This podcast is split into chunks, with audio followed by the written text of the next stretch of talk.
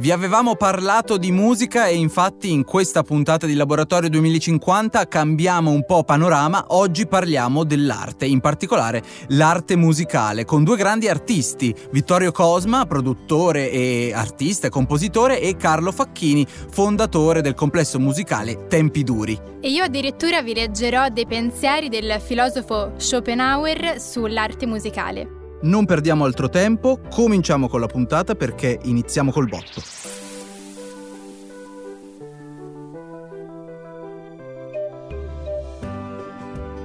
Laboratorio 2050. Un sì per la Terra e per l'uomo. A proposito di musica e di creatività, questa volta abbiamo il grande piacere di avere qui con noi Carlo Facchini, fondatore del gruppo Tempi Duri, per fargli raccontare una sua storia, un suo aneddoto, uno spaccato della sua esperienza trentennale, pensate, nel mondo musicale. E a proposito di musica, lascio la parola a un gigante, Fabrizio De André. Sì, eh, si chiamano Tempi Duri, fanno della musica che secondo me, almeno per quanto riguarda l'Italia, è originale, ha il modo di fare la chioccia, perché uno prima nasce, capito, è, è un po' più o meno lo spanto di batteria e poi, e poi a un certo punto diventa adulto e allora magari cova. Io quello che ho covato, tra le altre cose, anche questo gruppo.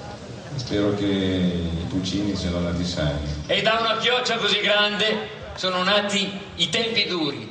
Grazie Carlo per tutto quello che Grazie a voi ragazzi. Grazie, Beh, dopo un'introduzione di un'auctoritas del genere c'è ben poco da dire. Carlo Facchini, fondatore di Tempi Duri, grazie mille per essere qui con noi al Laboratorio 2050.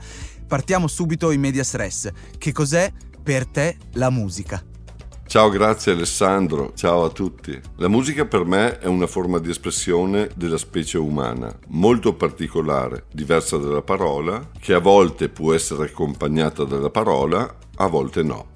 Secondo me tutto parte dal tam tam, dalla zucca africana ed altri prodotti della terra, prima dimenticati lì per sbaglio ad essiccare e poi utilizzati da un creativo come strumenti a percussione. Fino al primo zufolo costruito da un pastore che era lì da solo a badare alle greggi e che per solitudine ovviamente cercava un passatempo. Si suonò fin da subito per comunicare. Il tam tam, ad esempio, era una valida alternativa ai segnali di fumo, ma si suonava anche per ballare, per riti, per religioni, per stregonerie, tutta roba primordiale che poi recentemente è arrivata in discoteca. Il rito della musica, come rito tribale, più o meno dionisiaco o più o meno apollineo, esiste più o meno da sempre, è antico quanto l'uomo. Poi molto si è suonato per gli amici e molto si è suonato per l'amata, altro punto di riferimento presente tanto nella poesia quanto nella discografia.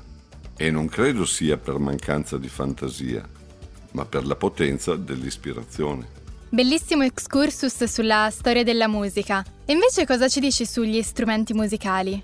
È molto noto l'episodio di Mozart bambino che trovandosi per la prima volta davanti a un pianoforte lo suonò.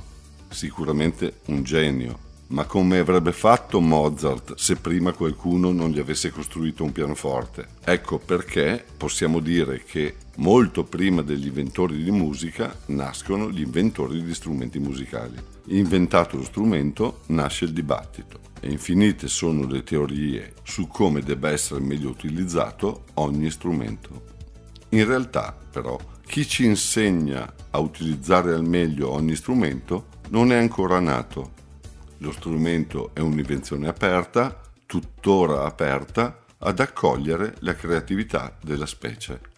Torniamo a noi ai temi del nostro podcast Laboratorio 2050. Ti chiedo Carlo, quindi come fai a mettere a terra questo ricco bouquet di conoscenze e saperi musicali per una sorta di condivisione collettiva con tutto l'ecosistema di Natura Sì? I Natura Sì italiani mettono a disposizione i propri spazi, negozi, bistrò, plateatici per favorire incontri tra persone che noi chiamiamo aperitivi musicali. Quello che noi musicisti possiamo portare è una chitarra, un paio di voci e qualche canzone, ma fin qui tutto normale. Il ragionamento è stato che oggi, nella società interattiva, si preferisce fare qualcosa rispetto ad ascoltare o leggere qualcun altro. In pochi ormai hanno voglia di ascoltare. Quindi ci siamo detti, ma perché non andiamo noi ad ascoltare loro? Basta aver voglia di mettersi a disposizione di non sai chi incontri e potrebbe nascere, secondo me, quello che è il rito tribale di cui parlavamo all'inizio. Noi italiani cosa abbiamo in comune? Lady Gaga, Battisti, Pink, i Beatles, Celentano, John Lennon, passando per il genio dei Police. Non ci sono grandi limiti. I musicisti in genere hanno già studiato di loro per se stessi e quindi conoscono un po' di tutto.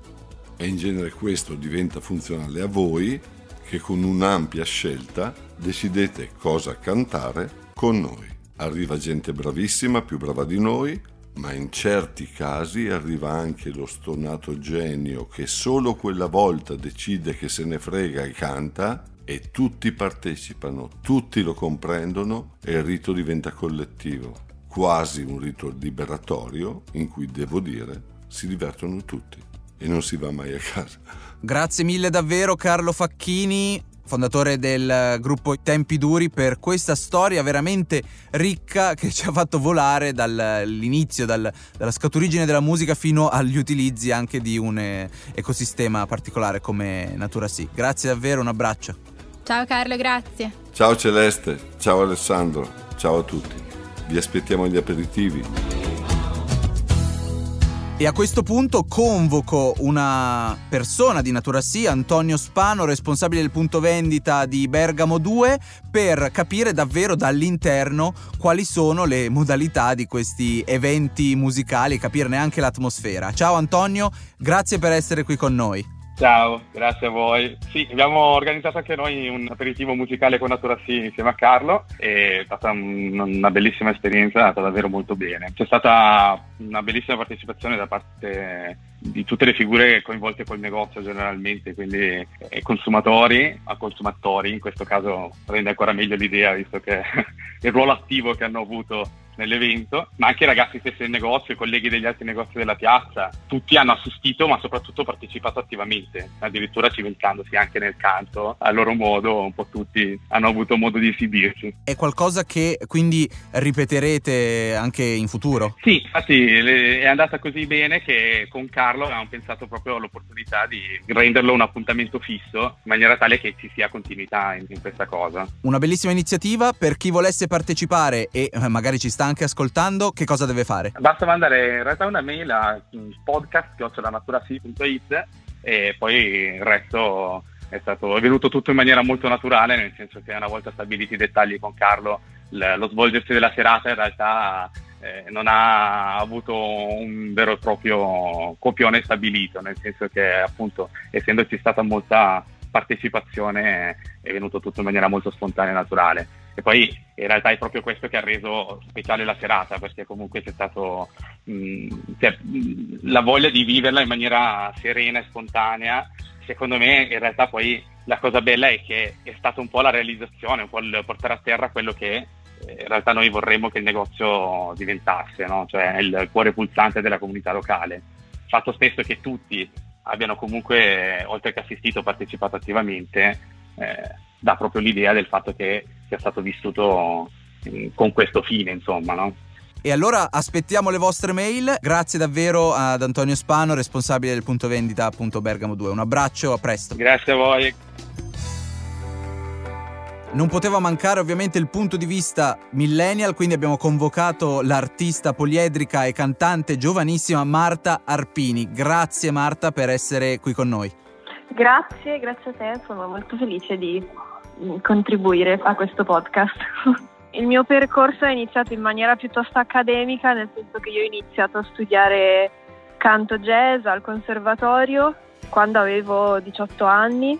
Prima di allora ho sempre studiato canto, ho studiato musica, era una cosa più legata diciamo al tempo libero e poi ho iniziato a insomma, considerare e valutare l'ipotesi di invece renderlo mia, il centro della mia vita ho studiato canto jazz, ho preso la laurea triennale a Milano e poi ero interessata ad approfondire gli studi anche con una visione un po' più ampia e quindi sono, mi sono trasferita ad Amsterdam per fare il master, sempre in canto jazz.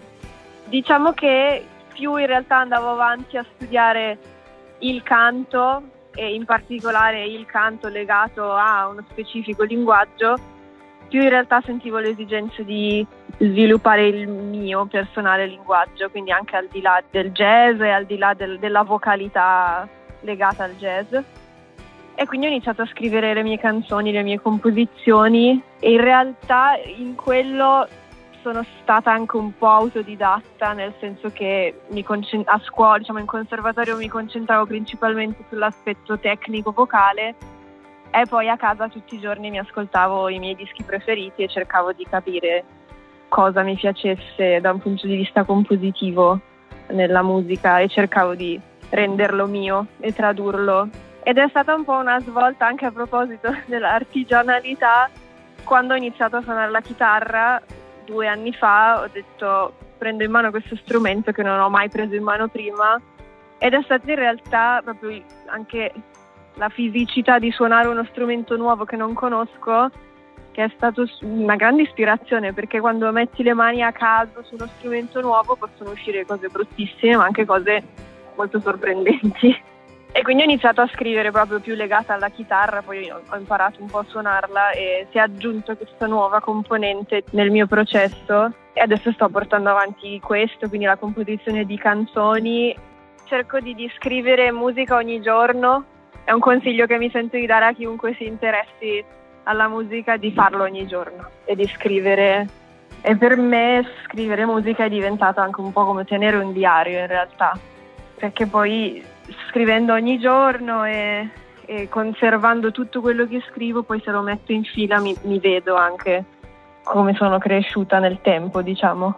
Una specie di selfie eh, musicale, artistico, una pratica quotidiana. Sì, anche perché quando ero più piccola io tenevo un sacco di diari personali in cui scrivevo e poi ogni tanto li rileggevo per capire dove fossi all'interno del mio percorso personale e adesso credo che la musica abbia assunto un po' questa funzione anche proprio di documento me ste- di me stessa per me stessa, in un certo senso. È un, bellissimo, è un bellissimo concetto. Direi di concludere dicendo al pubblico che ci sta seguendo che tu stai facendo veramente tantissime cose, gli ultimi progetti più recenti, anche dove poterli ascoltare ovviamente. Sì, adesso sto in questo preciso istante sto registrando il mio prossimo disco che in realtà uscirà a gennaio 2022 e lo potrete ascoltare dappertutto, tutte le piattaforme digitali.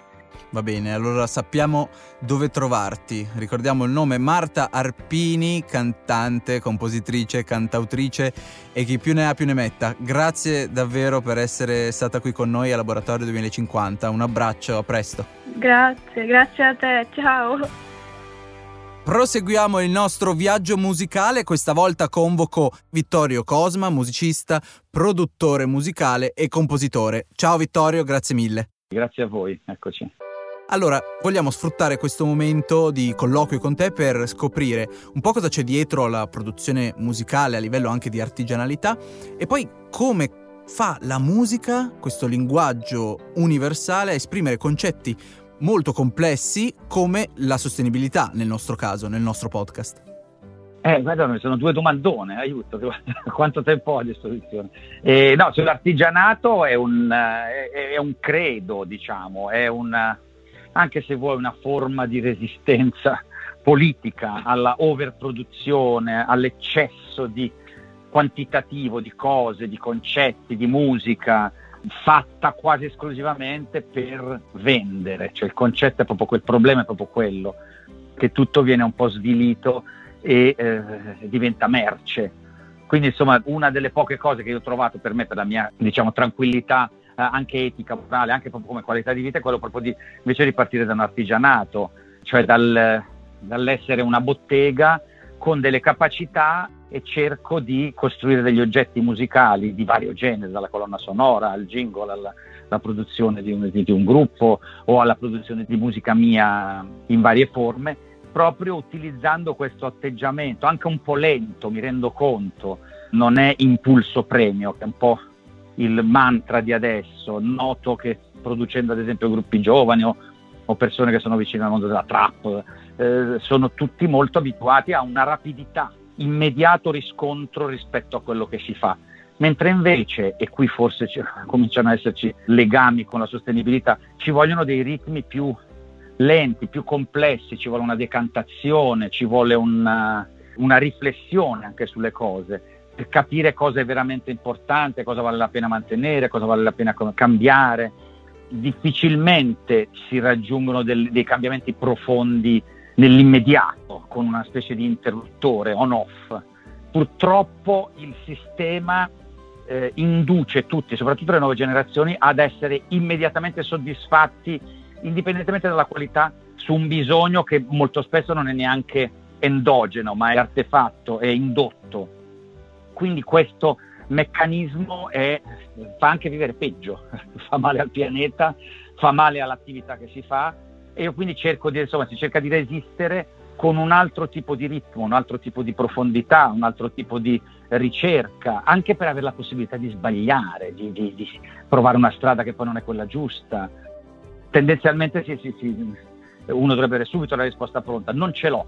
Guarda, cito un, un libro di Kubrick meraviglioso che era una specie di autobiografia che dice non ho risposte semplici, il titolo è questo. Quindi non ci sono risposte semplici, non ci sono soluzioni semplici. È un po' quello, hai riassunto magistralmente quello che proviamo a fare in questo laboratorio 2050, la cui sigla eh, è anche il jingle di Natura Sì che tu hai eh, prodotto. E eh, secondo me eh, con questo linguaggio della musica sei riuscito proprio a far trasparire questo respiro, questa anche lentezza di eh, riflessione, come dicevi tu poc'anzi. Come l'hai fatto questa, questa creazione musicale? Ci sono anche poi dei canoni eh, e dei tools, come se degli attrezzi che si usano eh, nel tempo poi non impara ad usarli. Ovviamente per una realtà come Natura Sì semplicemente ho cercato di usare strumenti organici, che non ci fosse troppa elettronica all'interno della musica, quindi c'è un, un ukulele, ma un'ocarina soprattutto, un'ocarina di terracotta molto carina, quindi tutti questi eh, elementi sono stati mh, assemblati tenendo conto che eh, ci deve essere un'organicità eh, anche una serenità a livello armonico, una sorta di quarto stato naturale, insomma, come se la natura piano piano camminasse e si riprendesse un pochettino il terreno che le viene costantemente tolto un inno naturale che ci fa molto piacere avere come sigla per ogni puntata di Laboratorio 2050 e quindi ti ringraziamo, anche il pubblico avrà piacere a sentire questo pezzo che ci sta accompagnando anche qui come sottofondo. Grazie davvero Vittorio, alla prossima. Grazie a voi, alla prossima. Ciao a tutti.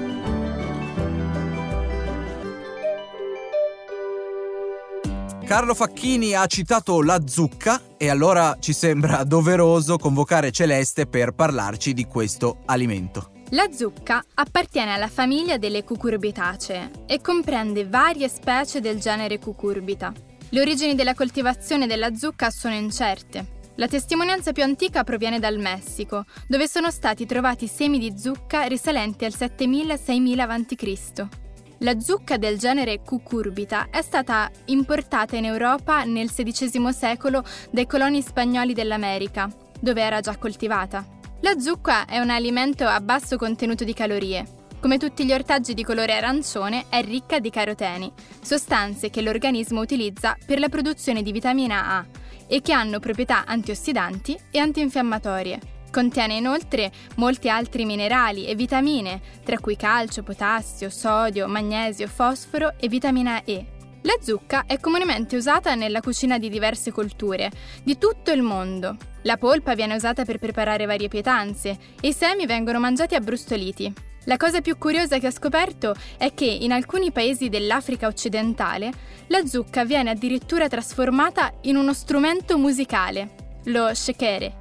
Questo strumento appartiene alla famiglia degli idiofoni. È costituito da una zucca svuotata e lasciata essiccare per mesi. La zucca viene poi levigata e ricoperta da una retina addobbata di conchiglie, sassolini o perline e si suona percuotendo o scuotendo lo strumento. Vi invito ad andare a cercarlo. Lo shaker è proprio uno strumento insolito ed affascinante. E come ci piace fare, dopo le testimonianze dei nostri ospiti, andiamo a leggere le parole di un grande esperto che ha scritto pagine immortali sull'estetica e in particolare sulla musica. Stiamo parlando di Arthur Schopenhauer. Vai Celeste. La musica, intesa come espressione del mondo, è una lingua universale al massimo grado. E la sua universalità sta all'universalità dei concetti, più o meno come i concetti stanno alle singole cose. La musica, la quale oltrepassa le idee, è del tutto indipendente anche dal mondo fenomenico, semplicemente lo ignora e in un certo modo potrebbe continuare ad esistere anche se il mondo non esistesse più, cosa che non si può dire delle altre arti.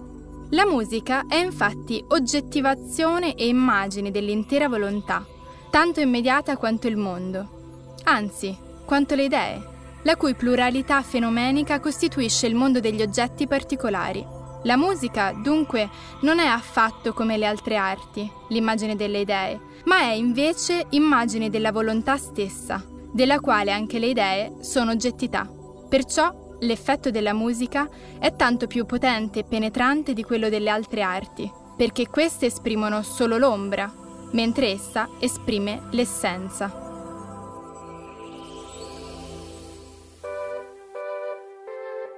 Anche questa volta siamo giunti quasi alla fine, una puntata interamente dedicata alla musica. Ne abbiamo parlato con due grandi ospiti, Vittorio Cosma, produttore e compositore, e Carlo Facchini con la sua pillola, fondatore del gruppo Tempi Duri, nonché con la lettura di Celeste di Schopenhauer sulla musica. Ci sentiamo alla prossima puntata dove parleremo di prossimità e universalità. Ciao! Ciao.